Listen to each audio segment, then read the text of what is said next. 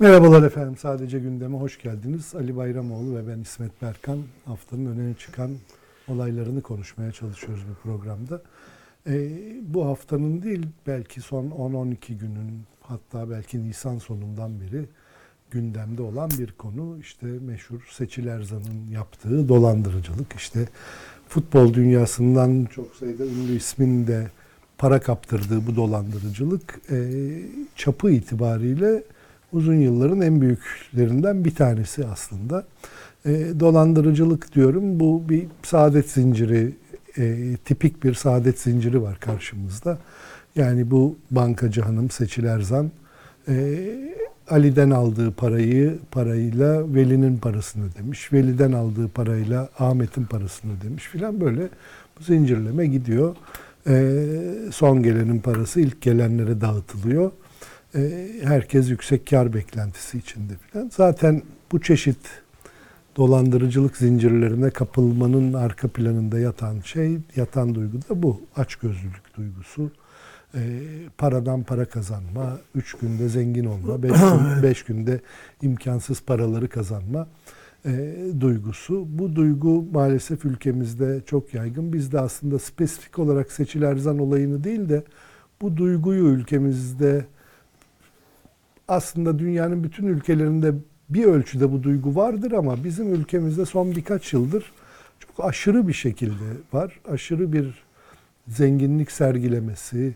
Yani biz bunlara çok alışık olan bir millet değiliz, ya da en azından ben değilim böyle servet sergilenmesine. Ama az önce işte bu binaya bu programı yapmak için yolda gelirken bile herhalde hiç görmediysem bir 20-25 milyon lira değerinde 4-5 tane otomobil gördüm, yani toplamı bu değerde. Şimdi bu kadar pahalı otomobilleri alabilen insanlar kimlerdir, nedir bu insanlar? Bu paralar nasıl kazanılıyor? Bazı insanların toplumda çok kolay para kazandıklarına hiç kuşku yok. Bu gözüküyor, yani hepimizin gözünün önünde oluyor bunlar. Onlar bunu beceriyorsa başka birileri de onlar gibi olmaya özenmesinden daha normal, daha doğal ne olabilir? İşte bu açgözlülüğün temelinde böyle şeyler var, korkarım ki. Şimdi biraz bunu yani bu bana soracak olursan sadece ekonomik değil, ya da ekonomik olduğu kadar sosyolojik bir özel dönemi de işaret ediyor bu, yani Türkiye'de. Onun için de biraz konuşalım istedim. Yoksa işte zenginleşme arzusunun ya da ahlaksızlığın kendi başına konuşulacak bir tarafı yok. Ama bu toplum bize ne diyor? Böyle şeyleri çok yaygın sergileyen bir toplum bize ne diyor? Bilmiyorum, sana bir sormak istiyorum. Valla tabii o büyük bir soru. Buna cevap vermek çok... Senin sorduğun çerçevede cevap vermek çok doğru ve isabetli olmayabilir. Olmayabilir. Doğru, haklısın. Yanıltacak evet, şeyler söyleyebilir insan ama yani birkaç tabii tespitte bulunmak lazım. Bir kere bu hadisenin ortaya çıkması ve bu hadisede ismi geçen insanlar. Bunlar genel olarak sokaktaki insanın rol modelleri. Evet. İşte Fatih Terimler, futbolcular ya da iş adamları. Onların yaptığı bir iş, onların yaptığı bir hamle yapılabilir ve meşru bir hamle olarak görülür, kabul edilir, satın alınır filan. Bütün tabii paranın miktarı bir banka çerçevesinde, bankanın içinde değil İsmi ama kıyısında böyle bir sistemin dönüyor olması, arkasından yapılan şikayetler, işin Cumhurbaşkanı'na kadar gitmesi, banka genel müdürlerinin hazırlattıkları raporlar, dava süreci, sızlanmalar, ağlamalar, bütün bunlar bir yarı magazin, yarı politik, yarı sosyolojik bir bütün olarak karşımızda. Tabii ilk akla gelen şey bir ahlaki, bir tırnak içinde söylüyorum, bu bir ahlaki çöküşün ifadesi. Evet.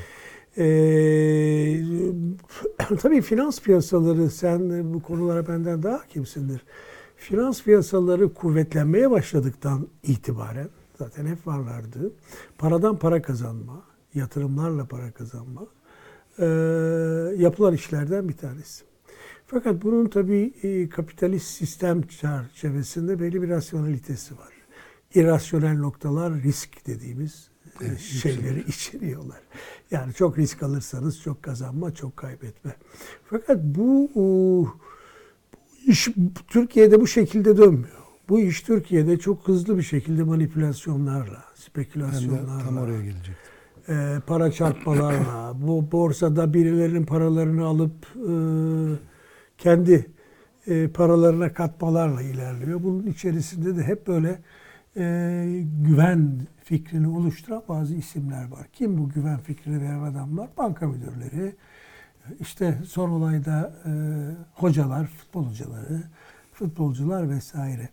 Şimdi bu tabii bir yatak. İkinci büyük yatağın şu olduğunu düşünüyorum İsmet.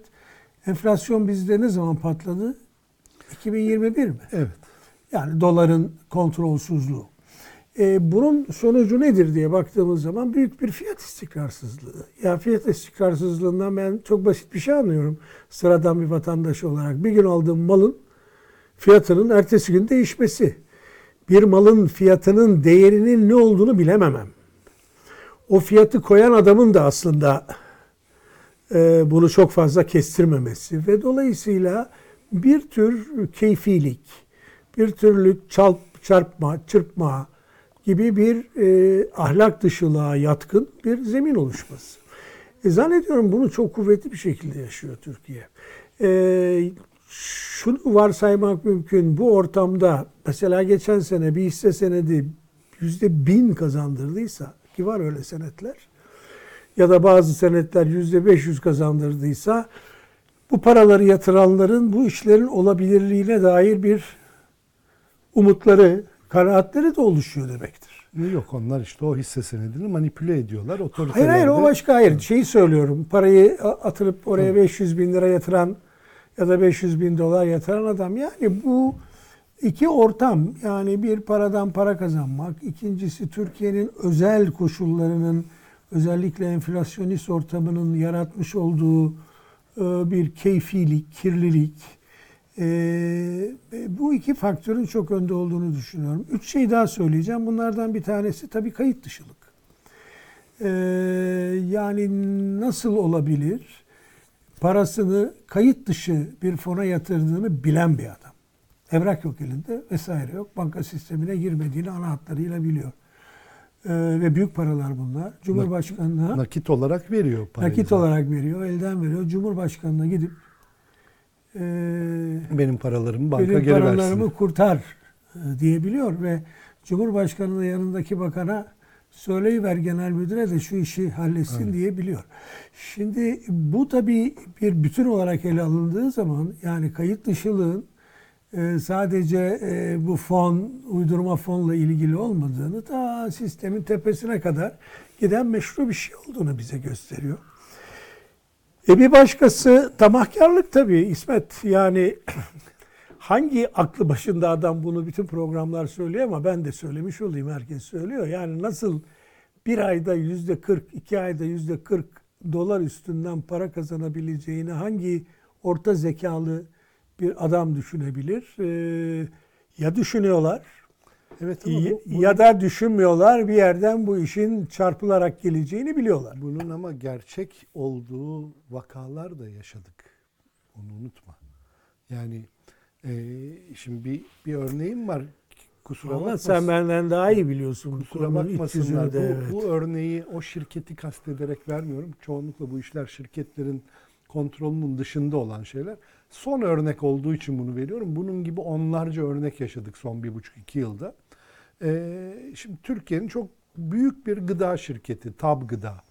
İşte Burger King'lerin, Popeye'ların, şunların bunların, yani çok yüksek cirolu gıda zincirlerinin sahibi bu şirket. Hı hı. Bu şirket geçen ay halka açıldı. Pardon, şimdi bugün 1 Aralık olduğuna göre Ekim ayında halka açıldı. Uzun zamandır da hazırlanıyordu ve çok büyük de bir heyecan yarattı. Çünkü uzun zamanın en büyük halka açılmasıydı bu. Bir sürü şirket halka açılıyor ama bu en büyüklerinden biriydi. Hisseler 130 liradan halka açıldı. Yani şirket hisselerini 52 milyon küsur hissesini her bir tanesi 130 lira olmak üzere sattı. Bu hisselerin %78'i bireysel yatırımcıya satıldı. bireysel %78'i %80'i bireysel yatırımcı denince ha helal olsun bireysel yatırımcıya çok verilmiş deniyor ama öyle değil. 5 milyona yakın rekor seviyede bireysel yatırımcı hisse aldı halka arzdan. Dolayısıyla kişi başına 8 hisse filan ortalama 1077 liralık yatırım düştü bireysel yatırımcıya.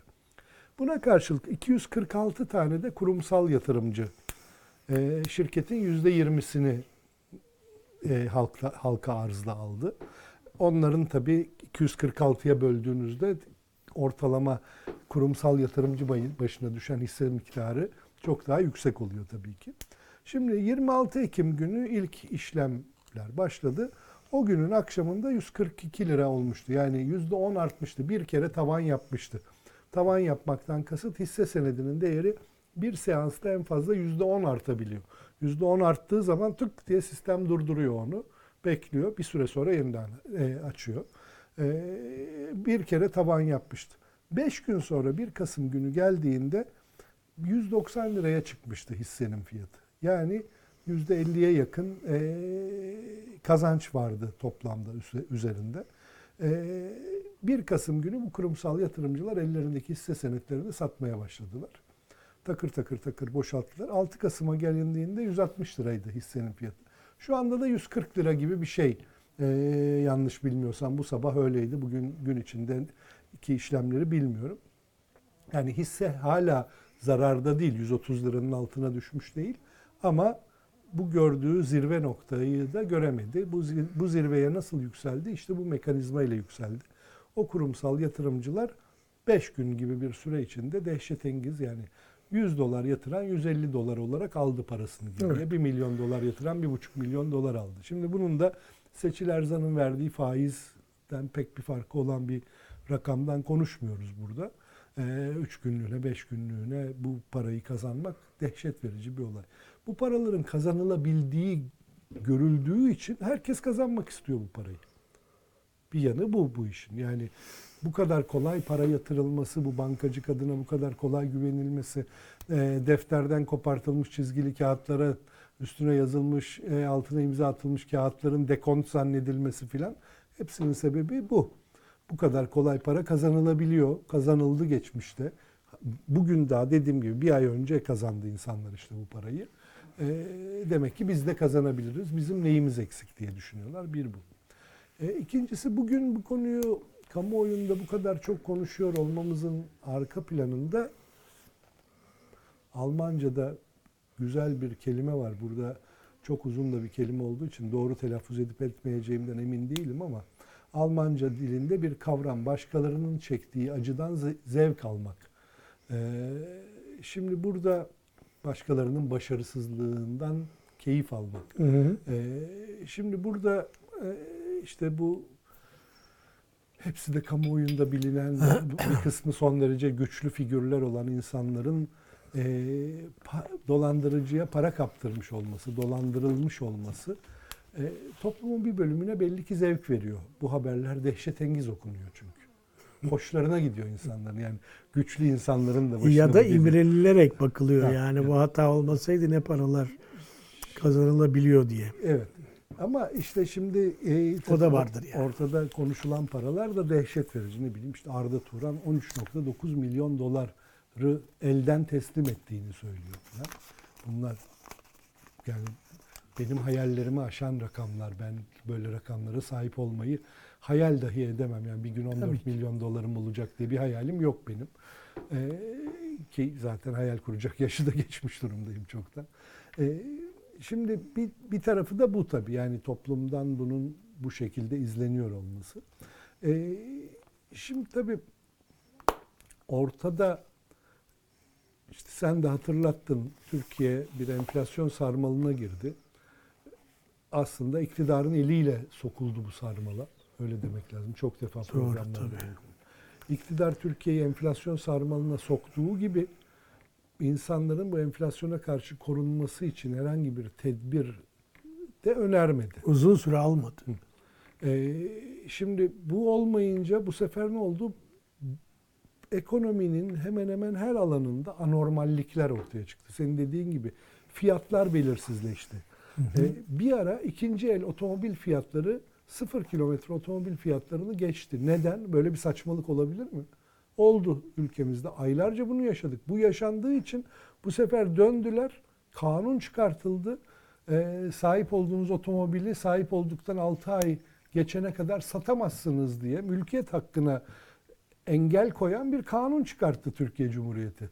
Yani neden? Bu saçmalık yüzünden. O saçmalığı halbuki yaratan kök nedeni Mehmet Şimşek geldi, 15 günde düzeltti. Şimdi ne o kanuna ihtiyaç var ne bir şey. Piyasayı normalleştirdi. Fiyatları normalleştirmek gerekiyordu çünkü bunun için. Ama bunu yapmadı hükümet çok uzunca bir süre. Buna izin, bu kara borsa, otomobil kara borsası yaşanmasına izin verdi. Buna izin verilince ne oldu? Anadolu'nun dört bir yanında pıtrak gibi otomobil dolandırıcılığı şebekeleri, koca şehirleri dolandıran, işte İnegöl, Bursa İnegöl şehrini dolandıran bir şebeke. Efendim Sinop'un bir ilçesini dolandıran bir şebeke. Konya'da başka bir şebeke filan, böyle otomobil dolandırıcılığı şebekesi diye hemen bu anormalliği dolduran suç şebekesi hop diye ortaya çıktı. Aynı şey işte borsada demin anlattığım halka arz çılgınlığı. Şimdi şirketler faiz sözde düşük ama şirketler kredi alamıyorlar. Ne yaptı şirketler? Kaynağa ihtiyacın var. Hadi halka açılayım ben öyleyse. Hep ardı ardına onlarca şirket halka açıldı. Bu halka açılmaları yatırımcı ya da işte bu büyük yatırımcılar da fırsat gibi görüyorlar kendi paralarını katlamak için. Bireysel yatırımcının aleyhine, kurumsal yatırımcının lehine bir düzen var borsamızda. Bu düzeni işlettiler ve tıkır tıkır işte kusura bakmasın seyircilerimiz, borsacı tabiri keriz silkelemek denen bir şey var. Yani o küçük yatırımcıyı işte 1.000 lira verip 8 tane hisse alan adamın elinden o hisselerini, o parasını almak, 1.000 lirasını almak. Bunlar çok sıklıkla yapıldı. Başka suç şebekeleri çıktı. Şimdi Seçil Erzan gibi birinin çıkmış olması da hiç şaşırtıcı değil. Bir şey soracağım sana. Sen bu işi daha iyi takip ettin. Şimdi bu Seçil Erzan'ın motivasyonu. Sülün Osman gibi olabilirsin. Yani köprüyü satarsın, çarparsın, kaçarsın. Kadının durumu böyle gözükmüyor. Kadın bir yerde banka müdürü ve bu işi epey süredir yaptığı söyleniyor. Bu sistem nasıl dönüyor? Yani nasıl döndüğünü, yani borsada mı oynuyorlar? Şimdi bunu kaldıraçlı kriptolara mı paraları yatırıyorlar?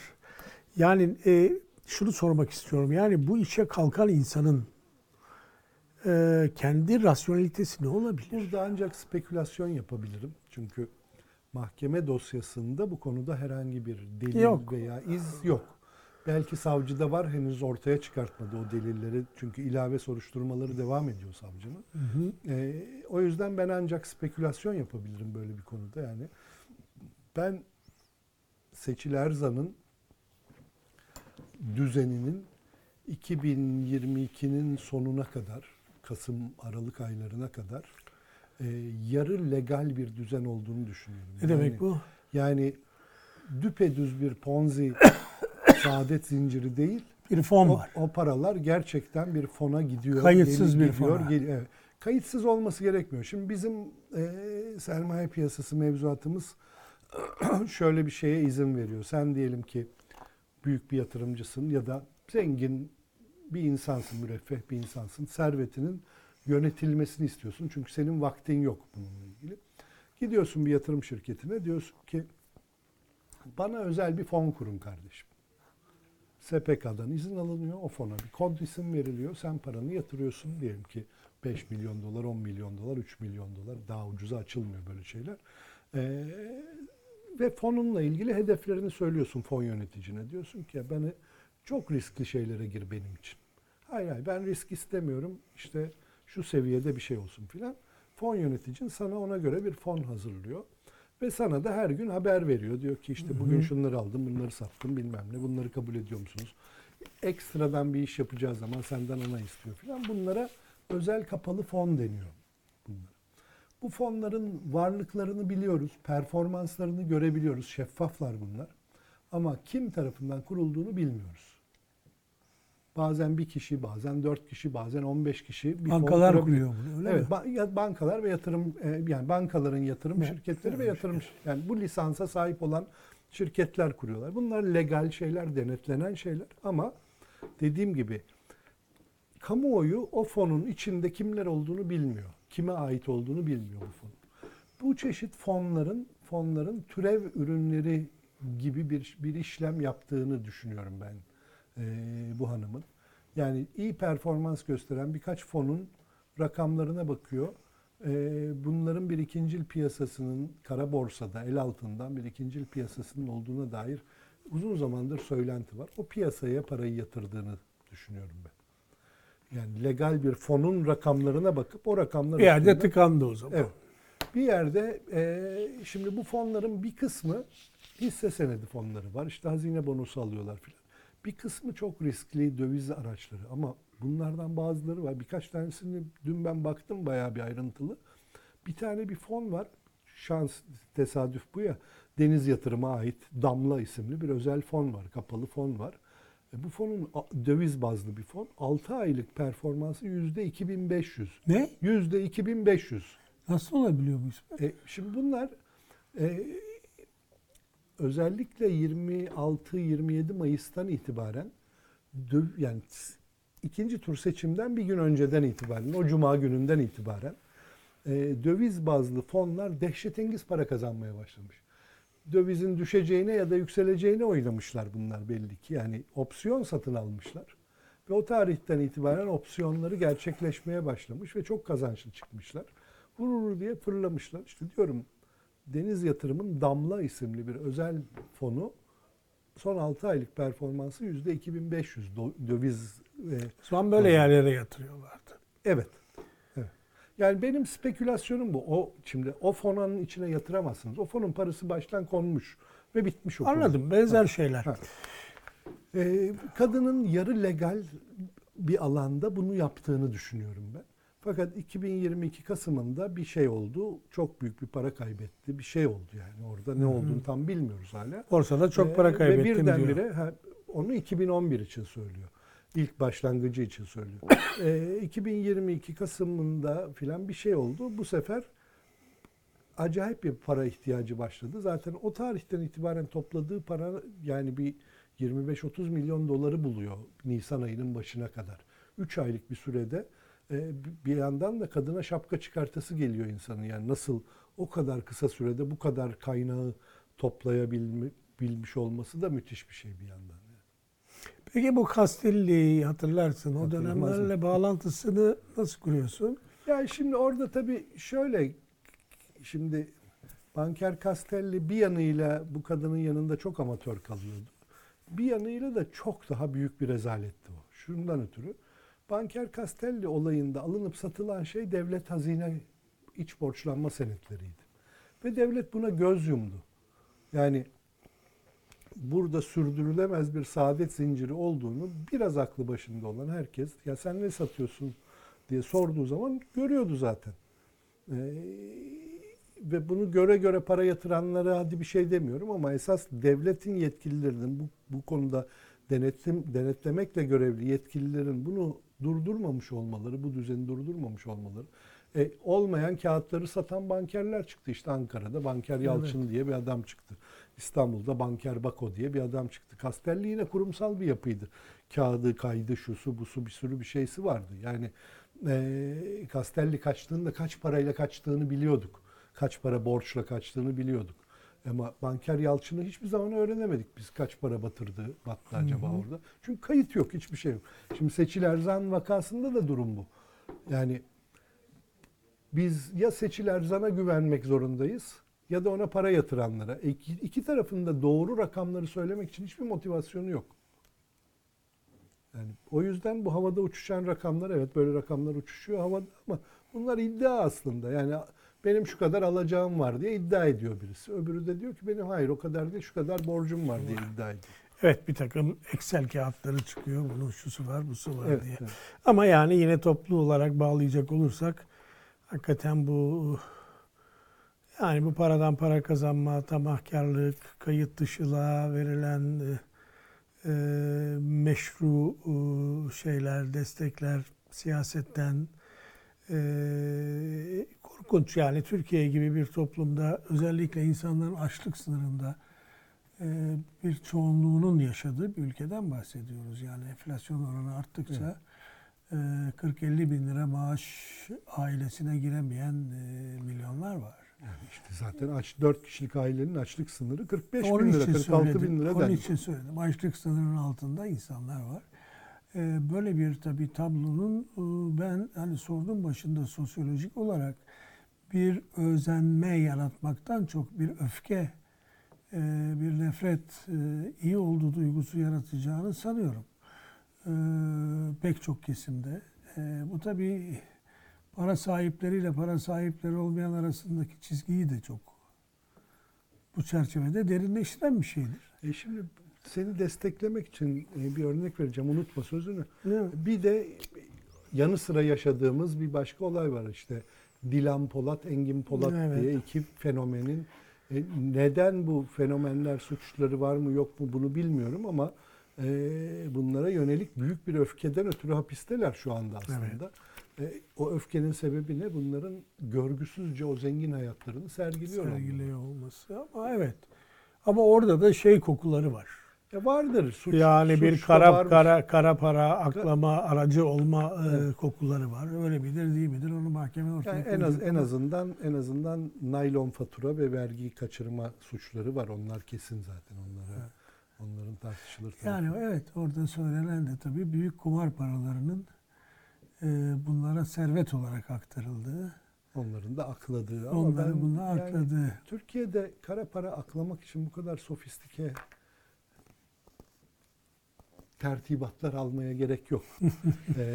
Türkiye'de kara para aklamak, şimdi buradan akıl vermek gibi olmasın ama o kadar zor değil. O kadar zor olmadığı için zaten işte cari açık hesabımızda sadece geçen yıl için bütün cari açığımızın yarısı kadar 26 milyar dolarlık bir kaynağı belirsiz para girişi var. Nereden geldi bu para? Hadi bir kısmını turistler bu geldi bozdurdu döviz büfesinde şurada burada. Ama kaç milyar bozmuş olabilir böyle? 26 milyar dolar çok büyük bir para. Evet. Şimdi bu para işte o kara para dediğin şey bu para. Temelde. Ama bunlar da işte kötü yönetilen, rasyonel olmayan bir ekonominin büyük açıkları her toplumda olabilir, her ülkede olabilir ama bizde neredeyse bir finansman aracına dönmüş. Tabii yani devletin hoşuna gidiyor bu. İşte böyle bu yolla cari açığını finanse ediyor diye hoşuna gidiyor bu. Ama işte o yüzden söylüyorum yani Türkiye'de kara para aklamak o kadar da zor bir şey değil. Onun için çok ikna edici gelmiyor bu küçük güzellik salonları üstünden 10-15 tane. 10 binlerce fatura kesip kara para aklamak ya onun yerine işte 2 tane arsa alırsınız sonra başka birine satarsınız filan aradaki fark hop diye aklanmış olur birdenbire. 2 tane ev alırsınız bir şey yapar yani bunlar çok daha kolay yöntemler kara para aklamak. Evet, fazla yapma akıl ver. Akıl vermiş gibi olmayalım buradan kara para nasıl aklanır. Evet ama. Biraz da siyaset konuşalım. Şimdi dün nihayet işte Özgür Özel CHP'ye genel başkan olduğundan beri uğraşıyordu. Meral ablamla görüşeceğim diye. Dün bu görüşme nihayet gerçekleşti. CHP ısrarla seçimde belli yerlerde işbirliği yapalım istiyor. İYİ Parti ise biliyorsun daha önce bir genel idare kurulu kararı aldı. Biz seçime tek başımıza gireceğiz, işbirliğine kapalıyız diye. Ama dün Meral Akşener demiş ki peki tamam pazartesi günü bir kez daha bu konuyu genel idare kurulunda konuşalım demiş. Bakalım pazartesi ne olacak? Durduk yerde bir heyecan konumuz oldu. Ben tabii işbirliği yapsalar ne olur, yapmasalar ne olur demek geliyor içimden ama siyaset esnafı için önemli bir konu belli ki. Önemli bir konu. Yani çünkü şimdi tabii bu yerel yönetim seçimlerinde İstanbul ve Ankara simgesel seçim yerleri. Hani kim kazanır senin dediğin gibi AK Parti kazansa ne olur, kaybetse ne olur diyebilirsin. Ama yaşanmış büyük bir yenilgi var. Beklentileri oranla genel seçimlerde şimdi de İmamoğlu'nun genel başkan olmasını engelleyen bir umutla belediye başkanlığını koruması, orayı kazanabileceği duygusu üretildi. Bunlar muhalefette kalan umut kırıntılarıdır. Orada bir seçim kazanmak, bir yeniden bir umut, bir hareket verebilir. Memleket demokrasisi için kötü şeyler değil bunlar. Sonuçlar ayrı tartışmalar.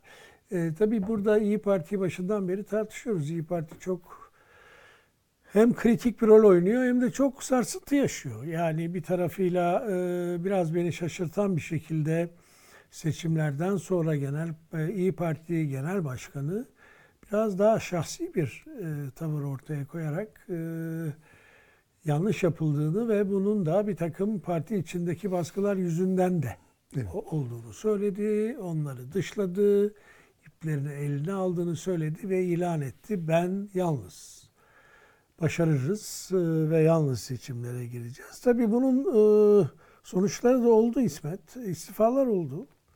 Bir takım istifalar hem bununla bağlı hem de bu kararı verme biçimiyle partinin bağlı. Şimdi İYİ Parti ayakta kalabilecek mi, kalamayacak mı? Büyük bir iddia olarak masada duruyor. Merkezi böyle dolduracak mı? Yoksa böyle 8'lik, 10'luk, 12'lik bir parti olarak mı kalacak? Yoksa eriyip gidecek mi? Bütün bunları bize zaman gösterecek. Ama şu an itibariyle baktığınız zaman kritik bir fonksiyonun olduğu hala söylenebilir.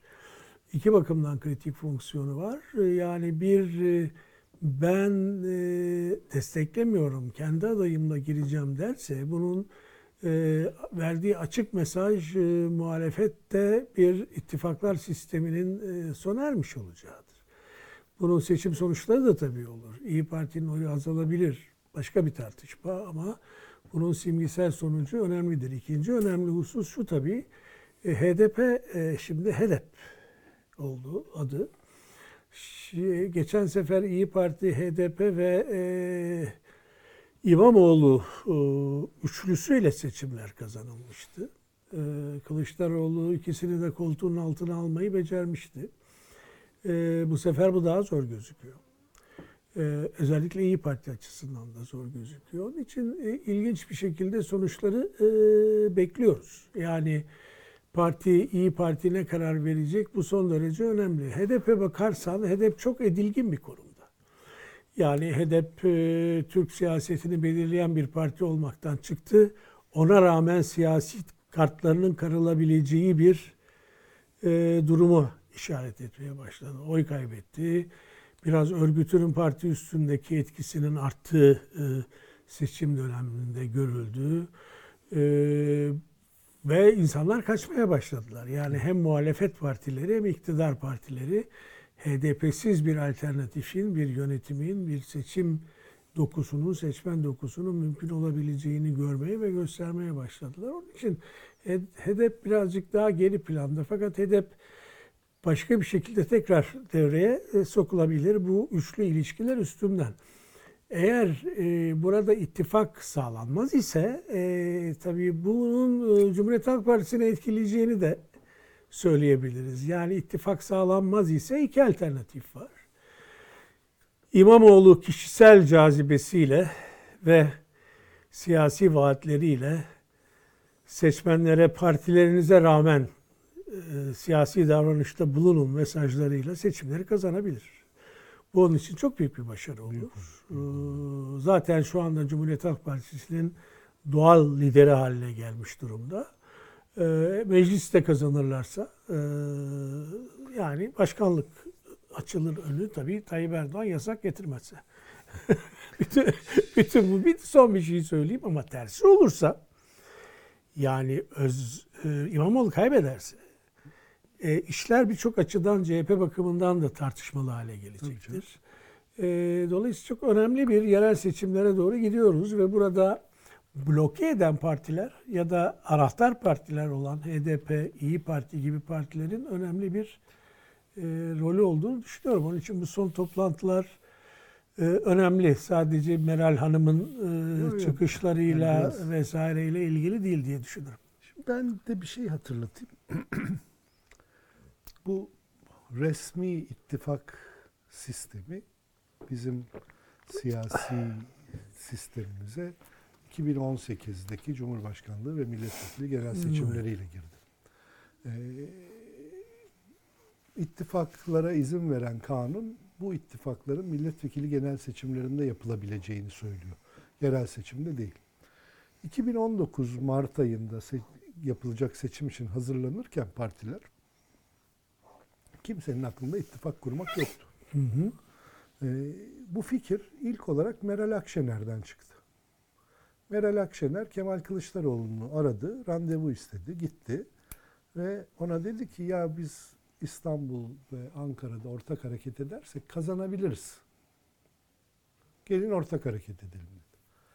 Biraz geliştirdiler ve bunun açıklamasını yaptılar. CHP ile İYİ Parti ortak hareket edecek yerel seçimde diye.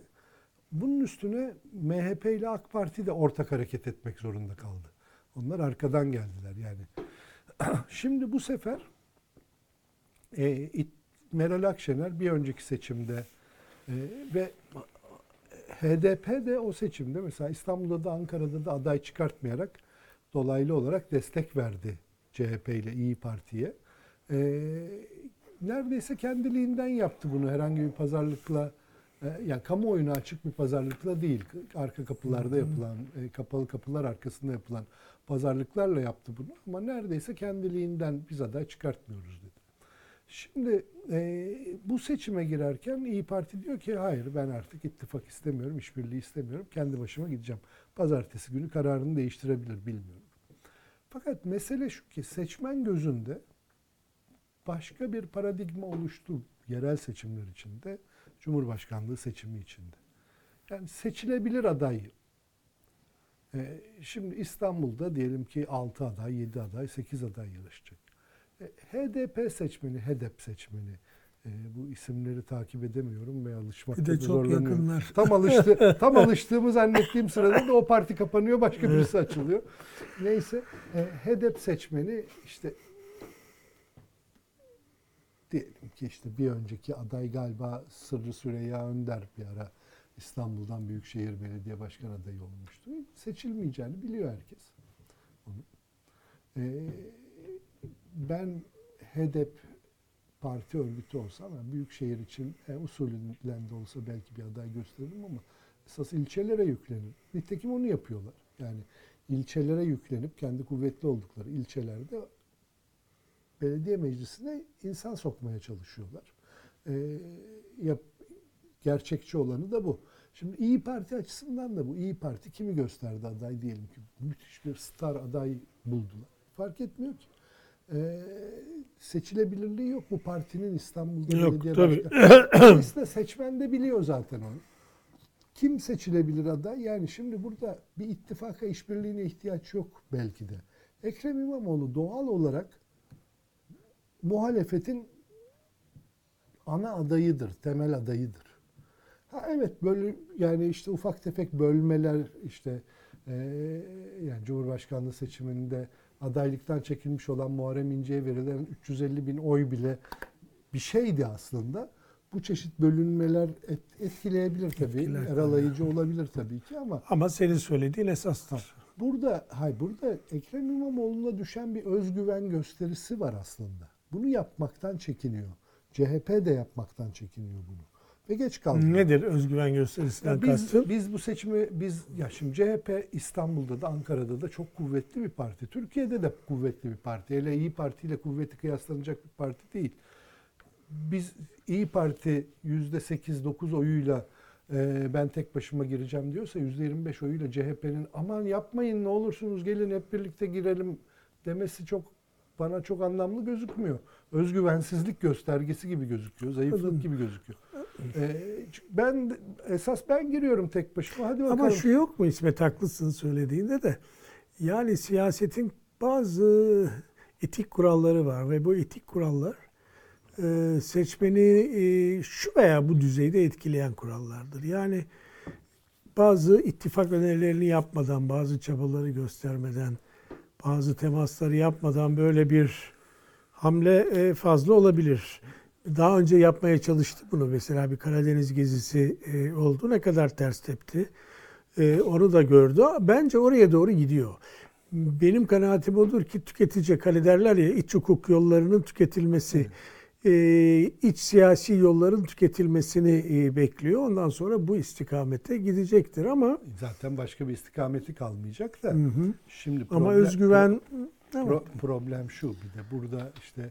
Ya İngilizce'de çok güzel bir laf var maalesef. Bugün Türkçe'de, maşallah Almanca, İngilizce atasözü. Yok, moral hazard deniyor. Şimdi ben de hazard'ın Türkçesini bulamıyorum. Yani tesadüf. Bir ahlaki zaafiyet hali doğuyor ortaya. Yani oportunizm her şeydir. İlkelerden de önce gelir oportunizm. Biz önce pragmatik ve oportunistçe olana bakalım. O olmuyorsa o zaman ilkeli siyaset der çıkarız işin içinde, ne gidiyor iş sonunda. Yani şimdi Özgür Özel yeni bir genel başkan. Eski genel başkan bu ittifaklar sisteminin genel başkanıydı ve sonuç ortada. Şimdi bu başarısızlığı tekrar etmek mi istiyorsunuz? Yani ilkesiz ittifaklara yeter ki yan yana duralım, içini altını sonra doldururuz. Ama yine de radikal senin önerin. Yani ben çıktım meydana, gelen gelsin. Hayır, ben şimdi şöyle, esas kaygım şu benim. CHP seçmen gözünde nasıl görüldüğünün bence hala farkında değil. Farkındaysa da inkar ediyor en azından. Yani kendi seçmeni veya rakip partinin seçmeni gözünde Cumhuriyet Halk Partisi'ne nasıl bakılıyor? Sokaktaki insan nasıl bakıyor? Bu durumun çok farkında değiller. Sadece CHP değil, İYİ Parti de farkında değil. Yani muhalefeti oluşturan 6 parti de bunu daha idrak etmediler ya da inkar ediyorlar, ikisinden biri. Burada siyasete karşı bir hayli yüksek bir nefret var. Bir hayli yüksek bir depolitizasyon var muhalif seçmende. Ben bunu nereden görüyorum? Kendi web sitemde siyaset haberlerinin sıfıra yakın okunmasından görüyorum. Hı hı. Siyaset yorumlarına kimsenin bakmamasından görüyorum. Bugün bu konuyla ilgili değiller insanlar. Ve ilgilenmek de istemiyorlar. Büyük ihtimalle seçime katılım da çok düşük olacak. Muhalefete düşen şey, tabii öz eleştiri yapmaktı, şuydu buydu, oraları geçtim, onların hiçbiri yapılmadı. Seçmeni yeniden motive etmekti. 13 Mayıs günkü ya da 27 Mayıs günkü motivasyon seviyesinin Türkiye'de muhalefetin uzunca bir süre görmesine imkan yok, seçmen nezdindeki motivasyonu. 31 Mart günü de bunu göreceğiz. Bu motivasyon yok. Sanki her şey yerli yerinde duruyormuş, eskisi gibiymiş her şey, bütün taşlar orada duruyormuş. Tek eksikleri İYİ Parti ile yan yana gelmekmiş ya da İYİ Parti'nin tek eksiği CHP ile yan yana gelmekmiş gibi bir hayal dünyasındalar. Bir de sokakta oy veren insanlar var onlara. O insanlar oy vermeye gitmeyecekler. Size inanmıyorlar, size güvenmiyorlar. Siz onları motive edemiyorsunuz. Tekrar hayal kırıklığına uğramak istemiyorlar. Yani bir sürü şey sayabilirim ardı ardına. Bunlar yokmuş gibi böyle bir meta siyaset yapıyorlar. Halbuki bir de halk var. O siyaseti onunla yapman lazım. Sen dönüp halka sordun mu CHP Genel Başkanı olarak? Kardeşim benden ne istiyorsunuz diye. Hı hı. Yani geçen hafta konuştuk CHP kurtulur kurtulmaz konusunu. Şimdi bunları yok kabul ederek siyaset yapıldığında işte siyaset esnafı. Bir dükkan öbür dükkana gitmiş, yan tarafta tavla oynuyorlar. Ben hiç önemsemedim dünkü görüşmeyi. Kimse de önemsemedi. Haberleri de okunmuyor zaten web sitelerinde. İnanın bana, yani merak uyandırmadı bu konu.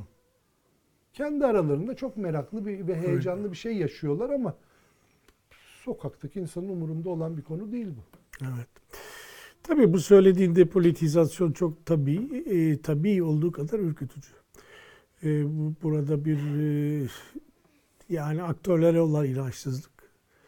Bir de Türkiye'nin mevcut durumunun değişebileceğine dair bir inançsızlık. Bunlar bir araya geldiği zaman yani depolitizasyon dediğin şey iki tür tezahür eder toplumlarda. Depolitizasyon değil de bu durumlar karşısında tepkiye bir kuvvetli itirazlar. Böyle bir geleneğe sahip bir toplum ülke değil burası. Ya da işte bu tür kaçışlar. Onun için Terim fonuyla Türkiye anladığım kadarıyla siyasetten çok daha fazla meşgul. Terim fonuyla meşgul olan insan sayısı Özgür Özel, Meral Akşener görüşmesiyle meşgul olan insan sayısının birkaç bin katı Evet. 3 katı, 5 katı, 10 katı değil. Binlerce katı. Peki iktidar cephesini nasıl görüyorsun İsmet? Son oraya da değinelim istersen. Ya şimdi iktidar cephesi kendi içinde küçük bir kriz yaşadı. Her seçimden sonra Tayyip Bey bu krizi bir şekilde çıkartmayı başarıyor. Amacı ve isteği bu mudur? Kasıtlı mı yapıyor bilmiyorum ama 50+1. Şimdi 2018 seçiminden sonra ne yaptı? Dedi ki bir Türkiye İttifakı kurmalıyız dedi. MHP oradan ooo dedi, kükredi. Türkiye İttifakı vazgeçildi. Şimdi de 50+1'i değiştirmeliyiz dedi. MHP yine kükredi. Şimdi bak ne soruyor diye gazetecilere kızıyor. Cumhurbaşkanı bu konuyu sormaya kalktığınız zaman. Bu kriz sona ermiş gibi gözüküyor. Bu konuyu ağzına almıyor Cumhurbaşkanı. Öbür tarafta ağzına almıyor. İşte böyle işbirliği. Bence Tayyip Erdoğan akıllı bu konularda. Şöyle akıllı, yani karşı tarafın sınırlarını, limitlerini biliyor. Karşı taraf derken Milliyetçi Hareket Partisi'nin de onlardan gelecek tepkiye rağmen bu çıkışı yapıyor olması, bazı fırsatları bir havaya çevirmek, bir dalgaya çevirmek, başarılı olması çok kolay değil. Zaten somut imkanlar yok, sadece müttefiki açısından değil, anayasa değişikliği açısından da bir tablo görünmüyor. Ama şuna uygun İsmet. Yani yeni Türkiye, güçlü Türkiye, neyse onun adı, milli yerli Türkiye, daha da güçlü ve halkın yaptığı bir anayasa. Bu söylem olarak belki somut karşılığı olmasa bile bir fonksiyonu var. Yani MHP ile ilişkileri bu yüzden bozulmaz. Hiçbir zaman da bozulmayacaktır. Önümüz hiçbir zaman derken yani önümüzdeki 3-4 sene bu iki parti birbirinin bağımlı değişkeni. Bağımlı değişkeni haline geldiler. İdeolojik olarak çok yakınlaştılar. Tercih ettikleri politika, Türkiye, siyasi mekanizmalar çok benzer. Dünya buna çok yatkın. Bölge yatkın. Dolayısıyla çatışmaların olduğu bir yerde çatışmayı yönetebilen adamların bir daha fazla prim yaptığını söyleyebiliriz. Bütün bunlar birbirlerinden kopmalarına meydan vermez. Bir de bunun üstünde artık çok fazla tartışmadığımız ama hala orada olduğunu bildiğimiz bazı başka güçler var. Yani devlet var. Devletin üniformalıları var ya da devletin bürokratları var. Bunların tepesindeki adamlar iktidara yakın olabilirler ama orta katmanlar, üst orta katmanlar, onlar da bu bakışa yakınlar. Yani şu andaki mevcut ittifakın bakışına yakınlar. Dolayısıyla orada bir arıza çıkmaz. Küçük manevralar olur. Ben de hiç beklemiyorum bunu. Bu manevralardan bir tanesini yaşadık. Problem şu. Şimdi burada da bir meta problemden söz ediyoruz aslında. Yani iki partinin tepesindeki bir küçük sarsıntıdan söz ediyoruz. Bu hakikaten siyasetin kendisiyle, doğasıyla ilgili bir konu değil. Bu iki partinin karşısındaki büyük problem aslında yerel seçim onlar için de. Yerel seçimde iddialı olmak istiyorlar. Bir önceki seçimde kaybettikleri yerleri geri alabilmek istiyorlar. Bunun için nasıl muhalefetin seçmeni motive etmesi gerekiyorsa onların da aynı şekilde motive etmesi gerekiyor. İşte belki biraz Filistin savaşı filan bu motivasyonda bir ölçüde yardımcı oldu ama henüz böyle bir yeterli motivasyonda görmüyoruz aslında. Evet. Ama ek olarak ya muhalefetle ilgili aklıma geldi. Bitirirken programı söyleyeyim. Yani bu seçimler sadece bizim baktığımız seçmen duygusu, işte politizasyon, depolitizasyon, ittifaklar açısından önemli değil bazı siyasi partiler için. Bir varoluş meselesi. Yani DEVA, Gelecek Partisi'nin düşük performansı. Şimdi yerel seçimlerde ne yapacaklar bilmiyorum. Ya da İYİ Parti çok kötü performans gösterirse yani siyasi yelpazede, muhalefette bazı kaymalar, hareketlerin olması da pekala mümkündür diye düşünüyorum. Kuşkusuz. Yani biraz daha seçime tabii var, bir 4 ayımız var. Var ama çok değil o. Evet, yok siyaseten son derece kısa bir süre ama programlarda konuşmak için. Anladım, daha var. Peki. O zaman toparlayalım. Tamam. Bu haftalık da sonuna geldik efendim. Önümüzdeki hafta yeniden görüşmek dileğiyle iyi günler diliyoruz.